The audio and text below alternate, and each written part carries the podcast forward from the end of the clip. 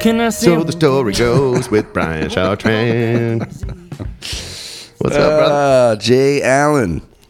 Hello, hello. Good afternoon to you, sir. Good afternoon to you and all the millions that are listening to this right now. Oh yeah, just just millions of people just waiting with with bated breath for this uh, podcast to come out. Uh, I'm sitting with uh, Jay Allen, dear friend of mine, uh, singer songwriter. Uh, father of two girls, uh, a doting husband, uh, man about town, A mover and a shaker, mover and a shaker. Um, mostly shaking.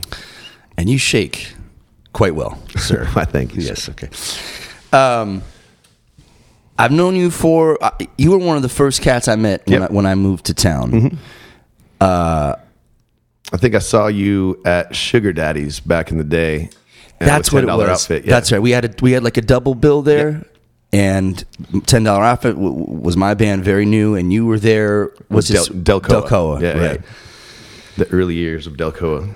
I remember being new to town and kind of uh, you know researching what people were doing and where they were playing, and I always remember uh, being envious of of that band and what you guys had had created and where you were playing, and and I and I just and one of the spots. Uh, that you, I think you played there every Sunday or something. Was the Wrigley Mansion? Yeah, man. We that was a incredibly just lucky. We didn't almost didn't know what we had. Yeah. like doing it because looking back, it's just like we having that every Sunday, and it was a what, one, two, three, four piece, four piece, five piece, five piece by that time. Yeah, That's crazy. yeah, a five piece residency. yeah, it's like what that does not happen. yeah. No, you know, and, and the bread was all right. It was back in kind of like the the heyday of like when- early two thousands. Yeah, Yeah, I remember just being. So, I mean, like, man, how do I get that gig? Like, what do I got to do around here? You know.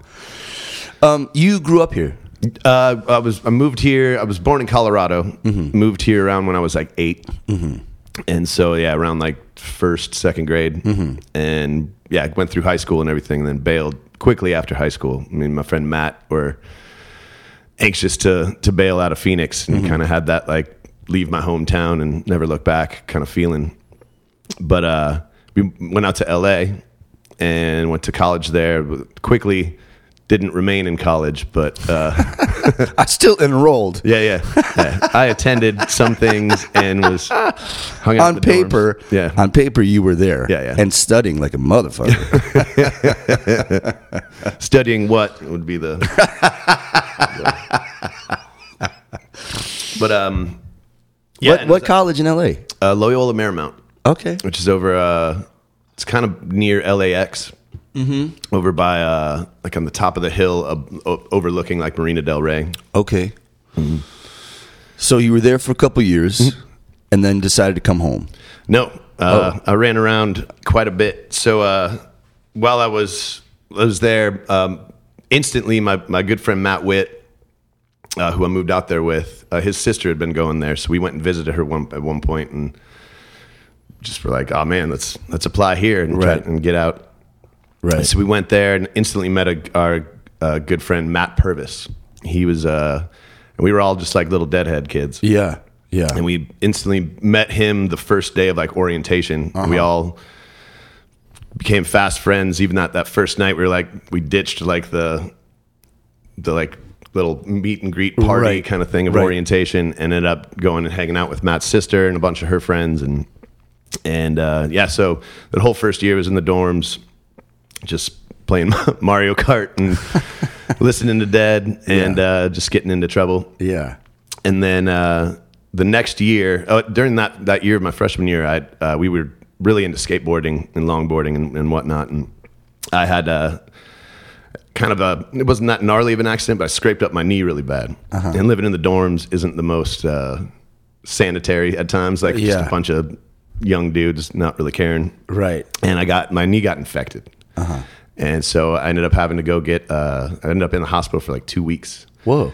And had to get like surgery, and like they had to, yeah, just clear the infection out of my knee. Huh. And so when I went back, I had a cast that went from the top of my leg to the tips of my toes because I couldn't bend. Right. it needed to just stay. Right.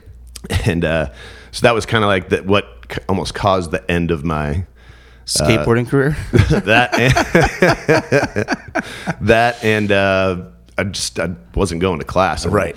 Living in the dorms with that, like I couldn't shower very very easily. Right. So I would go over to like my friend Matt's sister's place or her friend's place to Yeah. go. And uh, yeah, just I kind of ended up fucking off that whole last semester Yeah, to my parents' chagrin. I'm sure. Um, so when they came and got me at the end of that semester, we basically came back home to Phoenix, and I took that first semester of the sec- of sophomore year off, and and I'd I'd been playing bass a little bit. That was kind of like my my first instrument, um, especially back in high school. Was in like some kind of punk bands and, and different stuff because like everybody played guitar or drums. And so it'd be like, hey man, you, you want to be in a band? I'm like, sure. Like, do you play bass? I'm like, yes. so uh, I do now. yeah, yeah, no, exactly. So I went and bought a bass and started just learning. and Yeah. uh, and so when I went back to uh, Loyola Marymount, the halfway through my sophomore year, um, I was one of the kids that had the few kids that had like a fake ID. And there's this little bar down in uh, Marina Del Rey called Brennan's, and every it was Wednesdays. Every Wednesday there was uh, this guy Jeff Cleveland and his band Cow Space, which at the What time, was it? Cow Space. Cow space. Yeah. Okay. All one word for the way for all for their purposes, but I, it the name oh it never really made sense, but it was it said it was from a, a dream that like his niece had and it met like an imaginary friend named Cowspace.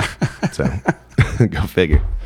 Um but they were like kind of like a dead cover band in a way. But they were at the time it was two guys and a percussion player, mm-hmm. and we went in there and they were playing some dead tunes, and I kind of the same way of like the funk band thing. I went up and was just like, "Hey man, do you guys need a bass player?" Yeah. Yeah. And they were like, "Yeah, sure." Like you you play bass? I'm like, "Yeah." kind of like, "Yeah, I'm I'm okay." Yeah. I went and had a rehearsal with them, and uh, they later told me they were like, "You were terrible. You were really bad, but you were way too nice and way too excited to say no to." So after a few weeks, I, I did get better and started gigging with them every Wednesday, and I was I was 19, Yeah. Wow. and the bar. I remember having my 21st birthday there later, and the bar was just like, "What?" Like they Right. pissed, but Right. yeah, that so that was kind of that band was. I, I'd been in a few other like projects, but nothing, nothing ever serious, and that was like kind of the first like I'm in a I'm a band and we were gigging and Yeah. became like a regular thing. So And that and that lasted how long?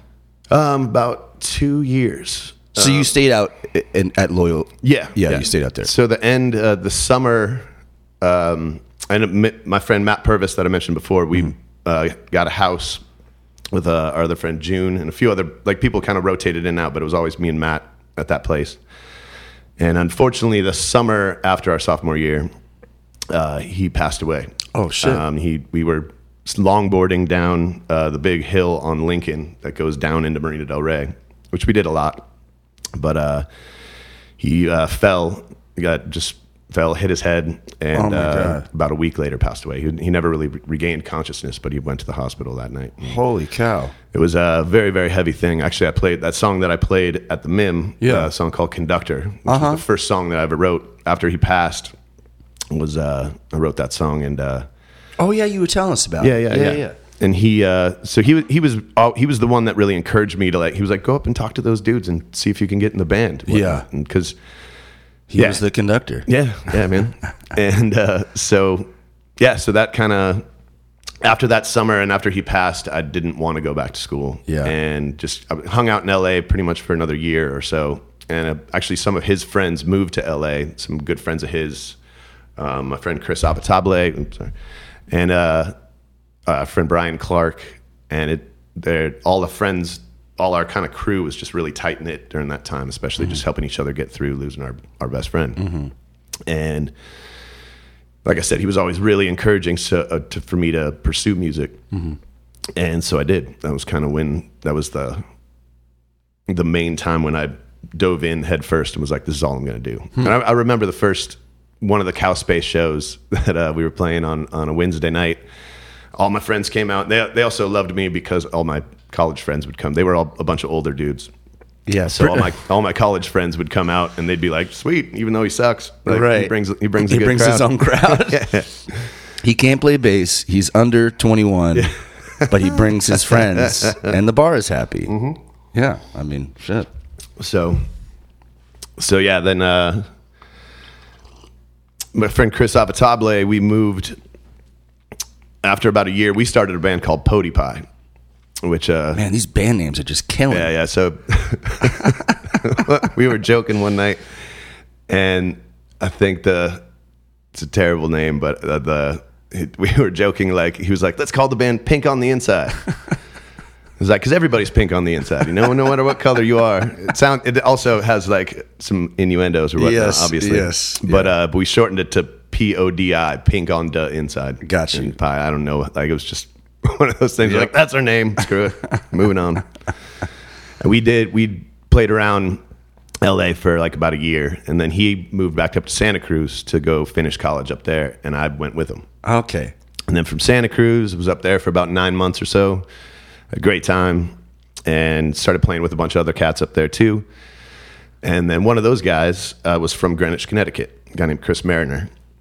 And after he graduated, he was a little bit older than me. And uh, after he graduated, he invited myself as a bass player, our friend Kevin on keys, and Ben on drums to go try to start a band out in Greenwich, Connecticut. He No had, kidding. he'd gotten a house, and uh, so yeah, he invited us out. I left a little bit early and stayed in uh, stayed in the city for a couple months on a couch and had a blast. It was amazing. Down in the Bowery, we'd go to like Smalls all the time, go Yeah. see crazy good jazz, Blue Note, and just ran around the city. Like didn't probably didn't sleep for like two months. Just Right. took it all in, That that city will do that to you. dude. It was it was amazing, man. Yeah. And then uh, that band, I don't. We never even had a name for the band. I don't think because it just never really came to fruition. We were all practicing, but it was just, just nothing ever really happened. Uh huh. And uh, I went and saw this band Umphrey's McGee. Was, uh, out in uh, where was it? The Hammerstein Ballroom. Uh-huh. And met a couple guys that were like, "Hey, there's a band down in uh, the DC area that's looking for a bass player. Cool jam band called Rebus, and they're kind of actively auditioning bass players." So I reached out to them, and they had me come down. And uh, I think it ended up coming to, between myself and another guy. And I think I wanted out again for the thing. It was just like he's he's so nice. He's good to have around. Let's keep him because Right. the other guy kind of I don't think we're vibing with him, but he's he was a great bass player. But they, so I ended up touring with them for about two years. We got to go back and forth cross country, and I didn't really sing much through all this stuff. Like I, there were some songs that I would like sing, do like a little bit of backup harmony stuff, but uh-huh. for the most part, it was Just a bass player. bass, yeah, Yeah. yeah, and that was kind of my my main focus. I always loved, uh, just like singer songwriters, and but I was pretty head first in the jam scene, Mm-hmm. and uh, I did a couple tunes in Rebus where I sang, but never really sang that much. And Rebus, we ended up. We were there and then moved down to Augusta, Georgia for a little bit. Jesus, you have lived all over Yeah, this fucking yeah. country. And this was all over the course. This whole time span is like seven years or something like that. Wow. And so yeah, I was in Augusta, Georgia, which was great. And we toured a bit, but the bands kind of just started falling apart. It wasn't uh, two of the guys just just were kind of not so in, in it anymore. Yeah. Mm. And I was still the young kid. I was like five to ten years younger than most of the guys. Oh wow. And th- and that and that initial tour was that like van touring, like Yeah, fifteen yeah. passenger. Not even. It was like an Econoline van. There were four of us, and we had a trailer. Okay. And uh, amazing keyboard player named James Pace, and we had who had a Porta B, so a B three. Oh my gosh. load ins. Uh, Oh, yeah. like dragging that thing sometimes upstairs and no. weighed like 200 pounds. His Leslie, he had a like a mini Leslie, but it's still it's just aw- awkward and pain yeah. in the ass. Yeah. Um, so yeah, and uh, Kyle, uh, I was going to say Kyle Failing, Kyle Poling, and uh, a guy named Andrew on guitar, and so it was yeah the four of us. Yeah. it was great. We got a light guy too. It was really we were, it was a great band. Uh, we got to play at High Sierra Music Fest, Oh yeah. um, which is really cool because a couple years before that, when I lived in Santa Cruz, I had uh, we had gone to High Sierra, and this was kind of like a, a, a memorable music moment for me because like I remember being there, having a great time, but like sitting there writing in a journal at one point, like on, on a morning, and just like, man, I'm standing in the vortex of my aspirations, and I'm only a spectator. Like I mm-hmm. wanted to be on stage because I, mm-hmm. I think I, at that festival I really realized the only people that get to live in festival land all the time are the bands. Right. So I wrote that down, and then I remember we were pulling into High Sierra, and I'm looking at my journal, reading that line. I'm like, oh, Cool. oh man, check that one off. That's awesome. yeah. I'm gonna pull my car downtown and watch it down the line. I'm gonna let it all ride tonight. Gonna leave my money down, but you can't say that you knew me well. Back in the day when we were friends. So, God, what what year is that when when Rebus? This was about 2003. Uh, I think from about 2000, late 2001, I want to say it was like, yeah, late 2001. I'd gone down and auditioned, and then they picked me up, and I moved, went and moved down into the band house with them. And then I think, yeah, around 2003, it they kind of decided to part ways. Right. It just kind of went that way. I ended up going back up to kind of the DC area, Alexandria, Virginia Yeah. work at this bar that I'd been working at called Hard Times Cafe.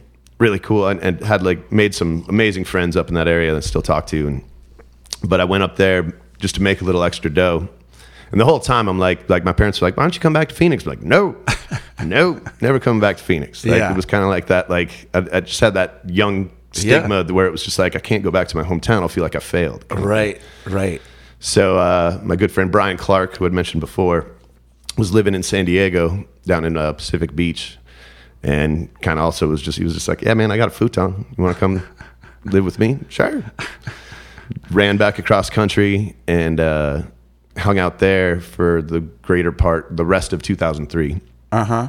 and moved to LA for a little bit. And when I was back there, it was it was just it was miserable and kind of depressed. Nothing was really happening for me there Yeah. and um, wasn't finding any like bass gigs at the time. Actually, when I moved to San Diego, was when I really started going to, excuse me, some open mics and uh, trying my hand at like singing some songs. I'd do like Bob Marley tunes Right. Dispatch songs. I'd just gotten into dispatch. Oh, yeah. and uh, so You know, did I ever tell you the story, R- R- Rich? was like Pete Francis. wasn't he their roommate? Yes. How crazy dude. is that? That's so crazy. And Rich, Rich will say that that it was Pete Francis who really encouraged Rich to to Oh, that's awesome. sing and play guitar. Which, Yeah. I mean, Thank God he did. right? Wow. I know.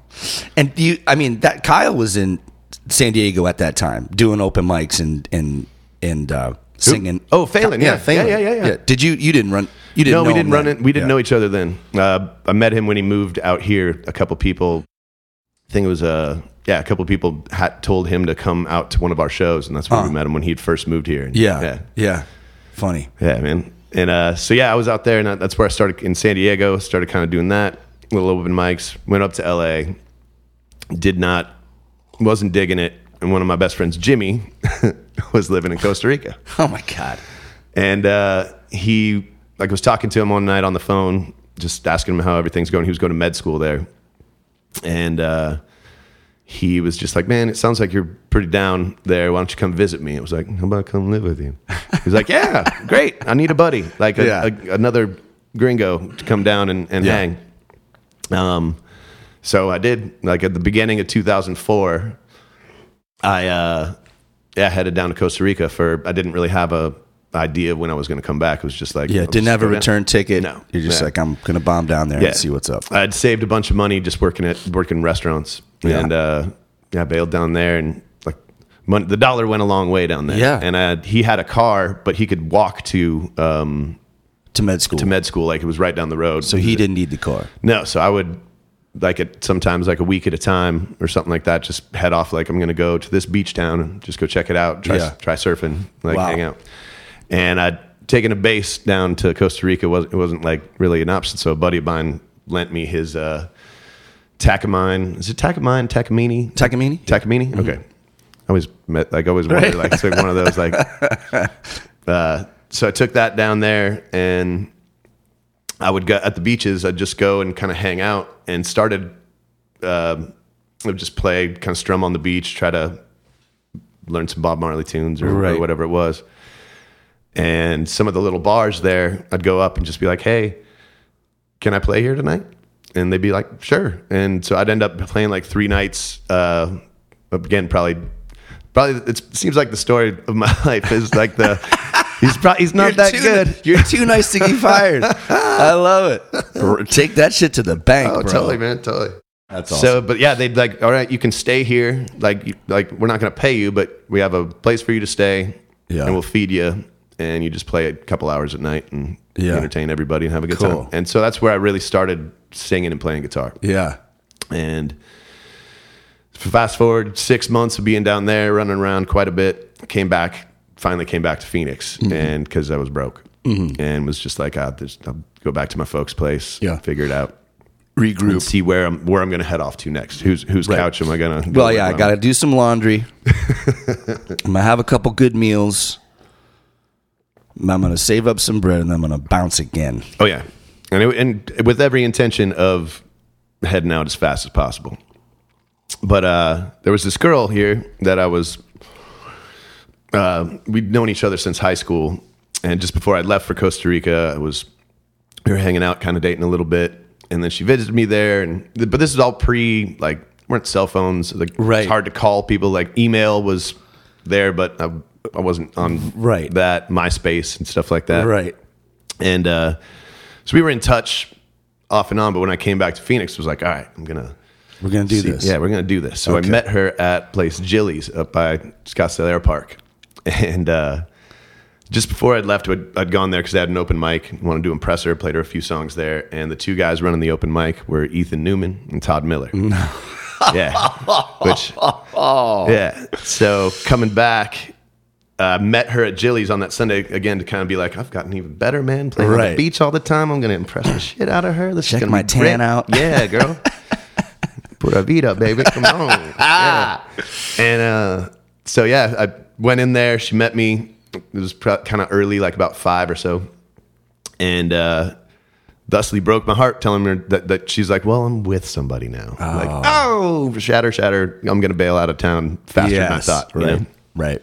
So sitting there after she left, and she we're, we're just it was very friendly. It wasn't like Right. fuck you, Right. get out of here, bitch. Right. And uh, she left, and I kind of sat there, ordered another drink, and was kind of just like, yeah, have not. What am I going to do next? Where, Right. where am I heading to? Where's my next adventure? And in walked Ethan and Todd to come set up the open mic, and just probably be seeing my profile barely. He stops, sets everything down, and goes, Costa Rica? I'm like, what?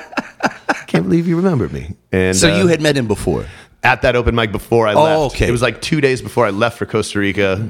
And because he was like, yeah, man, why don't you come back next Sunday? I was like, I'll, I'll be gone. Yeah. I'm a mover and a shaker, baby. Yeah, yeah. And he, uh, yeah, he stopped. It's just the kind of the guy that he was. Yeah.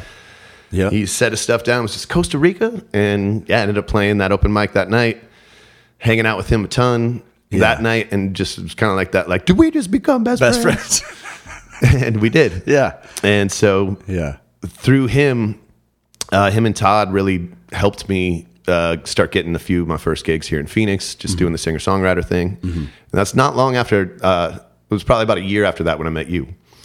So this is still like 2004, 2005 ish. It was late 2004 when I came back, and then through the rest of 2005, I ended up staying, getting uh, working at a, a restaurant. It's either been music or the food and beverage industry has Yeah. been my gigs. Right. and we started uh, just i was there at the open mic every sunday. That was kind of like the mainstay and hanging with him and uh, he helped helped me kind of get a few of my first gigs like just some random stuff. And then one of the places that i was i got was uh, pasta pomodoro which was up in uh, yeah, Uh, that's where i was working at and i talked them into giving me like a, a night. He's too nice. He's too nice. We can't tell him no. yeah, he's a terrible server Oh, I was the worst server. You were probably fucking fantastic. I would love to have you as a server. I I remember you worked at that one brunch, that brunch joint. Uh, what was that place? Palette? Palette. Yeah. Yeah, Yeah. yeah. That was that was my last serving job. I, w- I, w- I went to go to work on a Friday and they had closed. And I, was, I was like, okay, I guess uh, the universe is telling me something. something is happening. Uh, um, all right, so all right, so 2004, 2005, hanging with Ethan. met Ashley Norton at that same open mic, and uh, she came in, and we just hit it off as friends. And she, uh, yeah, we did a few songs together at the open mic. We're kind of like, hey, why don't you come to my my gig at Pasta Pomodoro? This awesome, crazy, kick ass gig. Yeah, yeah. we we basically started a duo after that for like mm-hmm. a, a good while, Jay and Ash. Yes, I, I think that's I think that's the era that I met you. Yeah. it was. I think it was pre Delcoa. It was. we were forming because and i was still wanting to like find a, the, so actually the, the one i remember approaching you the, one of our first interactions because i saw you guys and went up to you and was like you guys need a bass player apparently you weren't uh, friendly enough No. for us to deny you. you didn't know me yet well, I, I was, you know, I just, I just had this vision for this thing, and I, I, I didn't want a bass player. no It's, yeah you know, Well, just peter was had, had it kicking low end. Yeah, yeah. too, so man. I just, I wanted it to be completely different than my old band. Mm-hmm. And I wanted to try this new thing that was more acoustic guitar driven. I didn't even want Caleb to play drums. I wanted him to do percussion. Yeah, yeah. You know, like cajon kind of thing, Mm-hmm. and really open instrument. Anyway, so you kind of got that now it's kind of cool you got shuba and, and right Lamar. yeah Like, exactly that that's what i wanted yeah yeah yeah you know something super open and flexible and uh, just something different Mm-hmm. you know and, and as you say L- lg kick space or when we need it anyway um, oh, that's right i remember jane ash and um, yeah, we, we sugar dad that sugar daddy's man. hit oh jesus So and Ethan was in the band Tate. It was uh, uh Todd, Alan, um, Alan Chadwick, Tony King, and Ethan. Ethan, Ethan Yeah. Newman. So Tate, and we would go basically. I would follow, like go see them wherever it was like just the, the party, and they were always phenomenal. They were great, great band, great hmm. bar band. And we, mm-hmm. So they played Sugar Daddies a lot, and I think that's where I met you. Was like when, when did you move out here to Phoenix? october of 2003 Okay, um, ten dollar outfit kind of started around 2004. We started making that, that that first record, and I think we, you know, we might have had a gig here and there, but it was 2005. That first record came out, and we started to play around town and, mm. and that sort of thing. Yeah, Yeah, because I, I think that's I met you yeah around late 2005 I think. Mm-hmm. yeah. Mm-hmm. and yeah the Jay and Ash thing was going on. We started getting we got a residency up at uh it was Armitage at the time up in uh, DC Ranch. So we were there every Sunday. And while we were while we were doing that after like we kind of established ourselves pretty pretty Yeah. decently after a little while. And um, we were playing a bunch of different places but that was kind of like our little mainstay was at Armitage on Sundays and we wanted to record. We we were like, well, shit, we needed to make a record. Right. We had some originals. I'd writ- been writing that in Costa Rica and coming back, and just was kind of got just the writing bug. Mm-hmm. I started adding a bunch of new tunes, and of course, the the first thing we were like, well, we need if we're gonna record, let's get a let's get a proper rhythm section, Right. to do the record with us. And so we asked Ethan and and Tony. Well, we asked Ethan, and he was like, well, I got I got the drummer, like a guy named Tony King. Like hell yeah. yeah, So they came over and we had like a rehearsal. And after the first rehearsal, we were like, "Can we just be a band?" right, right. And thusly began Delcoa. And Nice. yeah, Delcoa was the street that um, my folks Yes, still live you on. still Yeah, live on. That's that's Yeah. yeah. that's the house. And that was like where we rehearsed. And again, like naming bands sucks. It's so hard. And we were just throwing all these names around, which were all terrible. And I think Tony King was just like, "How about Delcoa Constrictor?" it just became a running joke. And finally, it was just like, "All right, just cut off the constrictor, and we'll just be done." Right. Yeah. Well, let's take a break. Okay. We, we've covered a lot of ground, a lot of mileage. We'll be right back. Y'all, I want to tell you about my afternoon. I spent some time at the pool today. I had a six pack of Mr. Pineapple from Santan Brewing Company. I brought it by. You know, I thought people should try it. They call it a stylish wheat with, with a tropical personality. It's infused with fresh pineapple juice from fair trade Costa Rican farms. It takes the traditional wheat beer and adds some seriously cool character. I gotta tell you, it was a huge hit at the pool. You can find out more at santanbrewing.com. They are sponsoring this podcast. I love them dearly. I love their juice. Mr. Pineapple is the summer drink. Go get yourself some. santanbrewing.com.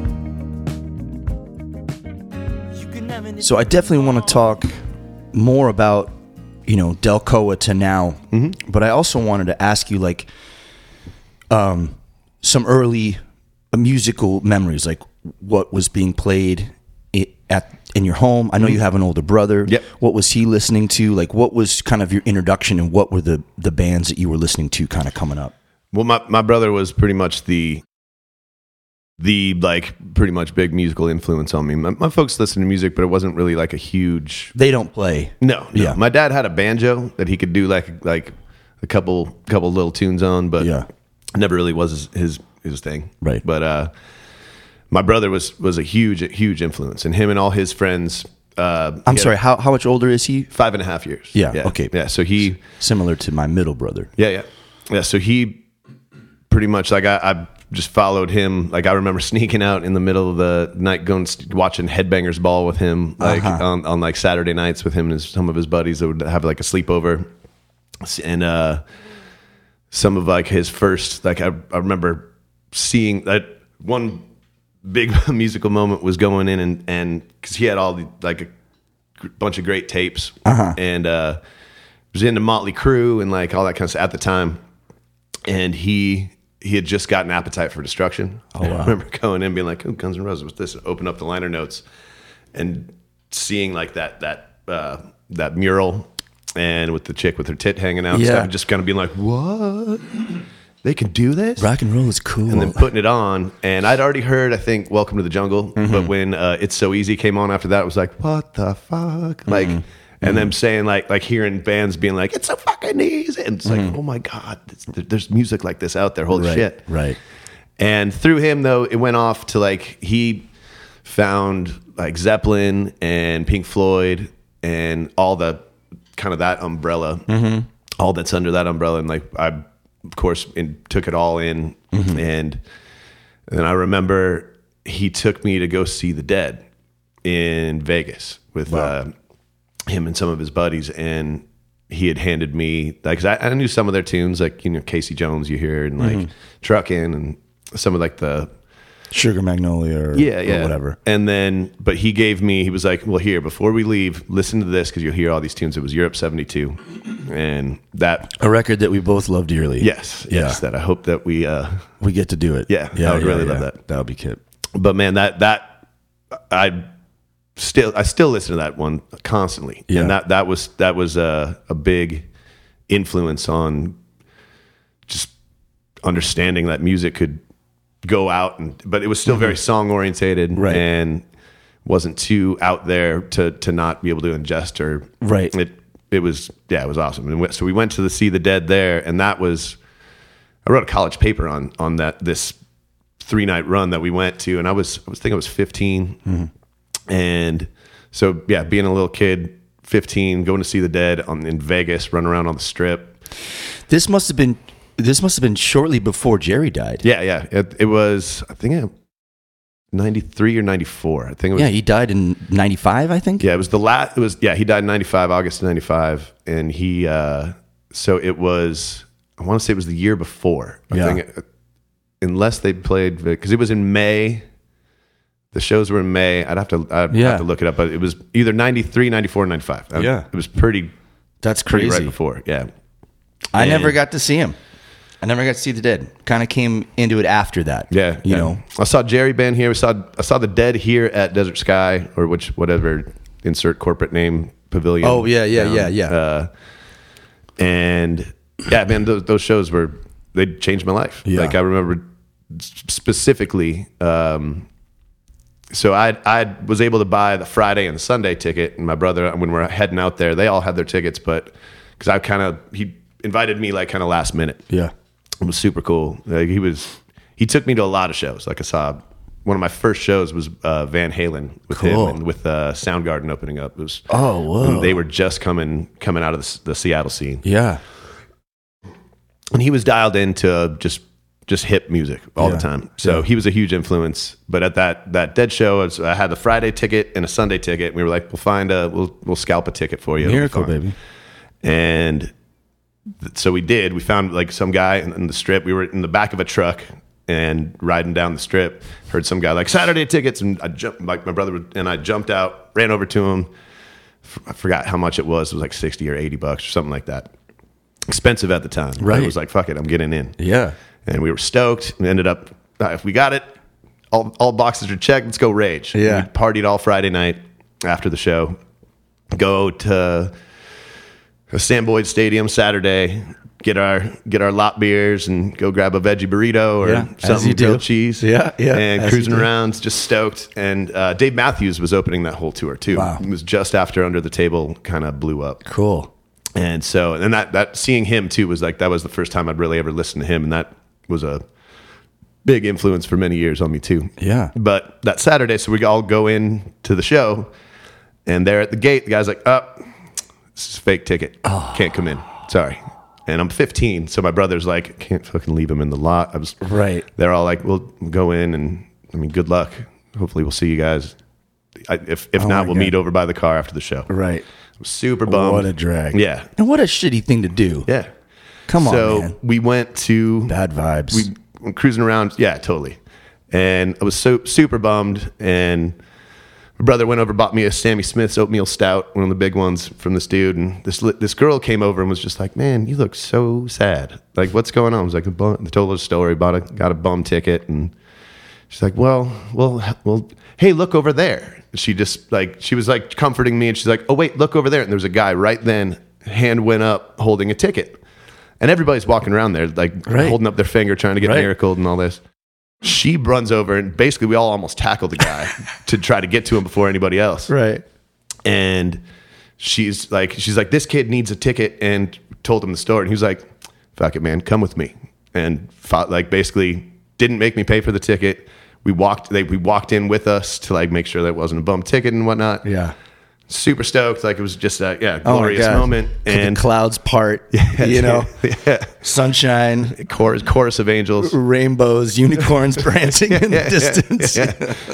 And uh, we, yes, we ran in, and that night was unbelievable. They played. Uh, a, that was the life changing moment of musically that that night was they did a morning dew. Oh that- yeah, cool. and it was that that kind of that thing like rainbows and Yeah. the whole place was. And I was definitely uh, partook partook in things that probably helped me see the rainbows a little bit more, and, and the uni- unicorn that I was riding.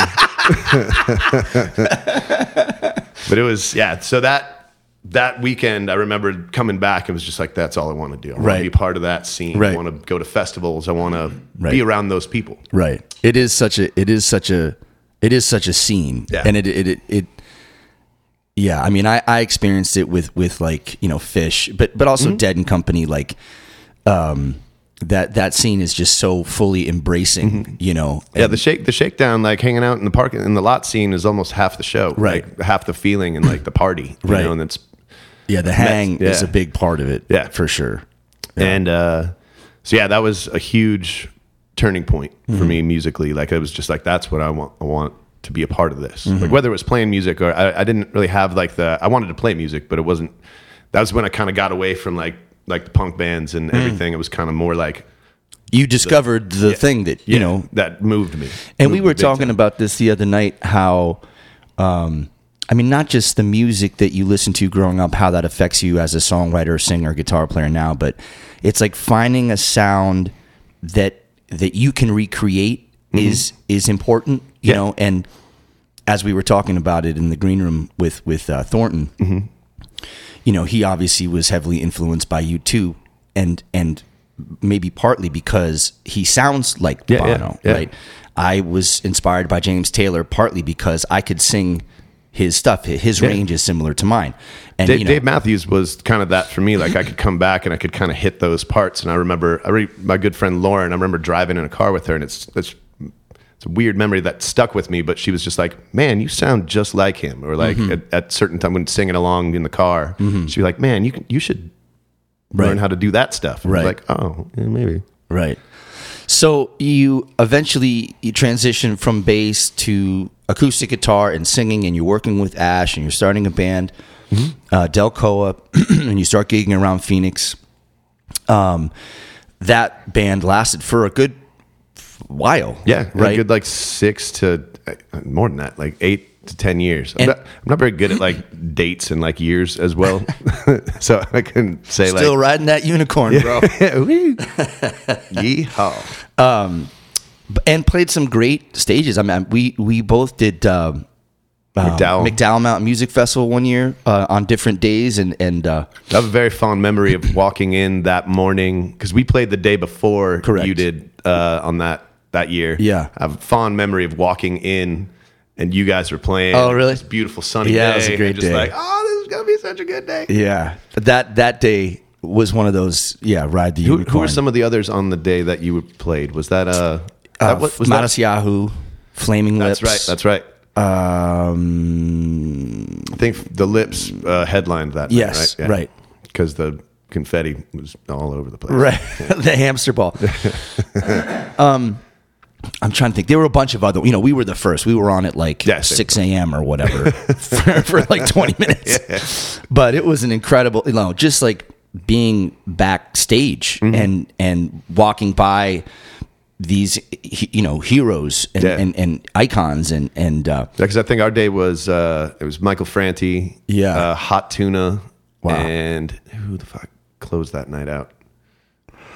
I'm try- I can I can kind of see the the poster, Mm-hmm. um, but I can't I can't place who headlined Yeah. that night. But um, That was that was a great weekend, man. oh, it was an incredible weekend. and just honoring to be able to be a part of like that. That was that was one of the, another one of those times where it was just like I, I'm in fest. I, I get to Right. be the the ones living in festival land. Yeah. I get to be back here. Right, right. Yeah, you got the golden ticket for sure. Yeah. So uh, Delcoa r- r- does its thing, and what was the what's the next thing that happened after that for you musically? So, um, well, Delcoa, we we released a couple records. Our last record, Simply Listen, we did the release at at Wrigley. It was a huge blowout, and for like the next couple of years, we were just we were gigging a ton. We add, added Jay Poole to the band, which was a huge addition because he's just just monstrous and added such like a just a, another dimension and a big uh, to the spectrum of Yeah. what we were, and. Um, Ethan and Ashley thusly had gotten engaged Right. uh, through the process of the band kind of fell in love through just being around each other all the time and Right. and uh, Ashley started kind of wanting to pursue her thing Mm-hmm. which was which was awesome but she she ended up going out to Nashville That's ended right. up moving to Nashville and unfortunately the, the relationship with her and Ethan kind of just dissipated because of the distance and just with, where they were going in life Sure. it happens Yeah. um, so we didn't really pursue like doing Delcoa as much after she left. Like we all kind of like I I was actually kind of looking forward to being just a solo artist Mm-hmm. sometimes, like because it was either Jay and Ash or Delcoa. It Mm-hmm. wasn't a lot of just just me. So, and I had a lot of tunes that just didn't apply to those. So I started kind of just gigging gigging solo a bunch, Mm-hmm. and yeah, through just having the name Delco, I was I was able to get some pretty great gigs and some pretty regular steady stuff. And for a couple years, just was was doing that, and uh, wanted to record a bunch of these tunes that um, and that I'd been working on. And so I my good friend Jason Johnson, who had met through uh, him playing with Sean Johnson, the foundation, and um, we all started kind of a little project. And it was called Nameless Prophets, and we got to even do that at McDowell as well yeah, yeah, yeah. and uh, yeah, so that that was it was a great band. We did a like a a little EP, but again, everybody some some of the like Jaron, I believe, was uh, he moved. And Mm, that's that- right. That's right. Jaron Mossman Yeah, on drums. yeah. Yeah. yeah, I remember that. and uh, and the band and, and uh, Brian Bell on bass. He, Yes. ended, he ended up moving as well. Right. Brian Bell's great, great cat, great bass player. But they just people kind of moved, and it just the band didn't hold hold together. Yeah. uh, as they often do. And um, As they often don't. exactly. Yeah. Um, I started uh, playing at Sandbar. I had a, re- a residency there, and it was kind of like I got to just kind of bring in like, "Hey, you, you, you, get over here. Let's Yeah. let's do this." And some of the the steady cats became uh, Jason Johnson, Nathan Marshall, and uh, Jeff Joas. And which, so we started playing a lot of the tunes that I was writing. We weren't really a band, it was just like Jay Allen and friends kind of thing. And I wanted to record all the tunes. So um, we went to, to STEM and kind of through the recording process is what birthed The Uncommon Good, which uh, kind of became like the, the steady uh, the main priority band that I was working with, and we did that for are still we're still a band per Yeah. se, but and that there's been additions and uh, changes in the lineup here and there, but for the most part, it's been myself and Jason and Jeff, mm-hmm. and we've added Gail Lichtenstein, Yep. who's an amazing singer. Cassidy, Cassidy was with there, us yep. too. Nick Sterling on keys, who is just a, a beast He's on a anything. beast, Give him a kazoo and a glockenspiel, and you'll be amazed. Yeah. you know. Yep. And Brendan, Brendan McBride on bass. Yeah, great band. So, dude, it's I think I think especially with Delcoa, and I think Ethan even told me this a long time ago. He, uh it's I think one of the things that I've done throughout my life is always just like surround myself with as many people that are mostly better than anything Mm-hmm. that I can do, and I've, I've always learned so much from all those cats, Mm-hmm. and that's kind of what the uncommon good is. Like it's just. I, I would happily set my guitar down and go sit down in the audience and Right. Just and watch them. Right. Yeah. And right. So it's an honor to, to play with those cats. It just real. I just realized that uh, what every band you've ever uh, been in has played McDowell Mountain Music Festival. Can that be Delcoa, Delcoa, Nameless Prophets, and Uncommon Good? Yep. Yeah. Yeah. You hold the title in town for the cat who has played the McDowell Mountain Music Festival the most. Jesus, you, you need a plaque or something.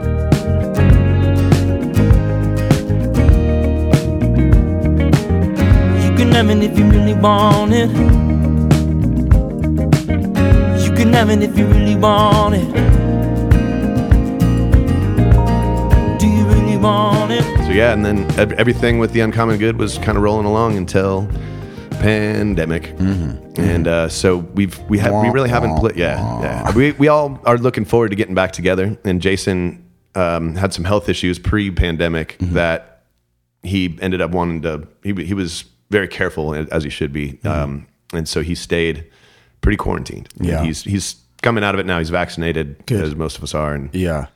so but in the interim um, i started doing uh, my of course I've, i always remained playing with tony king tony king and i started doing a duo through the time like i was doing the solo I remember you post- playing duo with Tony King like a thousand years ago. yes yeah like we had a regular monday at floyd's kitchen Yes. Yeah, yeah that's where I, I saw you guys there a bunch. yeah and tony tony I, he and i have just such a great chemistry he's, Yeah. he's a phenomenal singer Great singer, Yeah. great percussion player. I mean, Yeah. perfect for that stuff. Yeah, yeah. So we started, we kind of created a really good rapport, just the two of us, and we called it TJ Maxx in the Awesome Zone. Yet another dumb late night. Add, yeah. added to the list of incredible band names. Oh gosh. Yeah, so we uh we still joke about that. And uh so yeah, Tony's always kind of been a mainstay. He he actually was on the record uh, with the Uncommon Good because at the time again again like the Uncommon Good formed out of the out of that studio recording, and he's on half the record and Jeff's on half the record. Oh, cool. I didn't know because. Tony like again like there were just tunes that Tony just knows in and out. Right. Mm-hmm. he knows my style and so Tony and I have continued to play a ton and and play with Jay Poole and Ethan. We've done a, a couple Mancoa shows here and Uh-huh, there. yeah, and, yeah. but uh, recently, over about a year, no, two years ago, I think it was like Greyhawk or I forgot what gig it was, but we needed a third. It was like, hey man, I can get a trio, and we called up Matt Henderson, who's been a really close friend for years, and Yeah. we used to play with Easton Ash all the time. Right. Like, just I lived with them for a while, and so and Matt's a phenomenal guitar player, but a phenomenal singer and uh, harmony. Like Mm-hmm. he can pick out. He used to be in uh, the Hyannis Sound. Um, uh, it's like a big vocal group, Mm-hmm. and so he can he can just pick them out. He's phenomenal. Hmm. And so we did a trio gig, and it just like it was one of those like, oh, did you guys hear that? Yeah. Yeah. Damn. Yeah. And so JTM3 basically formed out of that. JTM3 was for lack of, I think we just chose not to choose a shitty band name. So we're just like, you're J, you're T, you're M. There's three of us. Boom, But we're done. Done. I wouldn't mind changing the name at some point, but it's, it's I think it's sticking. No. I think it's, sticking. great. It's great. Yeah. So, um, so that's been pretty much through the pandemic. Yeah. and and and, now that gigs are coming back, we, we're pretty gigging pretty steady with Yeah. the JTM three thing, and we've got a, a EP coming out. Hopefully, do the release at the MIM at the end of July. Oh, cool. which would be really cool. Yeah. and uh, yeah, so that's kind of up to up to now. Yeah. like where everything's at. And you're basically, I mean, you were telling me the other day, you're basically back to normal, like Yeah. work schedule wise. Yeah, yeah, pretty much since mid March or early March, I've been kind of back to like four or five. Now I'm six gigs a week right now. Wow. which is great, but it's it was a it happened pretty fast. And Yeah. being being a dad, like the the pandemic was was nice in the sense that all like I was kind of burning out Right. around February March of last year, and I'd go in that kind of like that roller coaster cycle of like, oh man, I'm cruising along, things are going great, and then after a little bit, like uh have like the same gigs over a while, Yes. and you just burn out for Burn a bit, out, and it's just yeah. like I need a fucking break. Yeah. and It's so- funny that a lot of people say a lot, you know, a lot of our friends, you know, I and, and a question that I like to ask is, you know, was there a silver lining for you and and you and a couple other people who I've I've done on the, I've had on this podcast has said, you know, like I was ready for a break, so it was perfect. Like Mm-hmm. Yeah. the timing was great, Yeah, and um, I got to put my kids to bed, which I rarely got to do, and now I'm back to not rarely getting to do it. right, and we yeah it was just like going on walks together all the time like hanging out with the kids like i'd started a, a little tradition with them because I, I i was super stoked to be the one to like tuck them in read stories or, or whatever that uh, little tradition that started is they have bunk beds and i'd kind of lay on the floor turn out like turn out the lights the night light on and we started taking turns singing songs to each other oh, cool, and I would sing them songs that I've written for them, or like "Wildflowers" is a song I've been singing to them since they were little babies. And it was really cool. Over pretty quickly, they started singing my songs back to me, Oh, and like so they started picking like. Daddy, can I do Three Little Birds tonight? Like, hell yes. baby, don't worry. yeah, And then, uh, or Wildflowers, they can sing the whole thing. No or, kidding. Or, and some of my original songs like Set Sail or Shine. And um, they, yeah, so that kind of became like a really cool tradition. That That's awesome. Made me really, really happy. yeah. Are they? I mean, are they taking an interest in an instrument yet? or- Kaya is. Really? Kaya, uh, Rigby, I mean, she she hasn't really gravitated too much. I mean, she'll love like both of them love like you see a drum. It's like boom, boom, boom. I want to bang on it, which Mm. I think I think every kid should should try their hand at, at. I mean, it's rhythm, Mm-hmm. Right. Like so, but Kaya, um, she loves singing, and she uh, a good friend of mine, Lowell. Had this little short scale guitar that we sanded the top off. She loves Billie Eilish. So- oh, I saw this. yeah. Yeah, that was Yeah. super cool. Oh, dude. It, and it turned out like, because it was basically like, hey, man, can we have Billie Eilish riding a unicorn staring at the moon? And he's like, uh, okay. and but it turned out like it's it looks It looks incredible. super cool. and it's it's a it's a good playing guitar and she really digs it so like That's she's awesome. learning her chords right now it's just a matter of keeping her on task and she's got tons of other interests so it's um, I'm trying to to do, and it's I almost want to find somebody that can give her lessons because it's like when your parents are trying, kind of Yes. Mm-hmm. telling you to do stuff. It, it just it's so easy for for the kids to be like, I don't want to have, listen to you. I, I listen to you all the time anyway. I feel like it, you know, as a parent, you would kind of have to dance a fine line between uh, encouraging, but also like you know, not pressuring. Mm-hmm. You know, like you kind of want them to f- to find it on their own Yeah. and have it be theirs Yeah. and not ours or mine. You know, um, I remember uh, it was the same way, like trying to learn piano when I was a kid.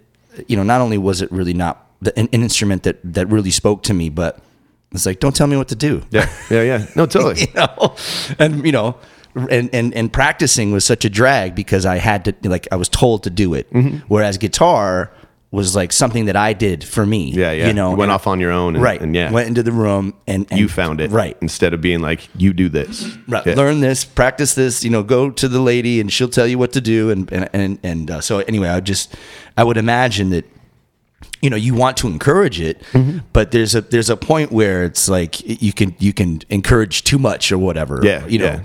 Like I think, I, yeah, I I do want to find somebody to to kind of come and do do that with her because I also it's like a attention span thing. Like Mm-hmm. like I can only imagine how tough it is. Like we've been very fortunate that Kaya and Rigby have been able to be in school through most of this whole year, whereas a lot of our friends that have kids are their kids have been doing the homeschool thing, and I can only imagine how hard it's been like for the kids to be like. You're telling me to do the fuck? Like, I don't want to do this. Right. Like, I don't want to listen. Like, they'll listen to their teacher a whole lot more. Right. But since they can't be around them, like, I, I bet there's just been a, a loss of of general education Right. in that regard, which sucks. for sure. You love me and I love you. We are who we are from the things we do.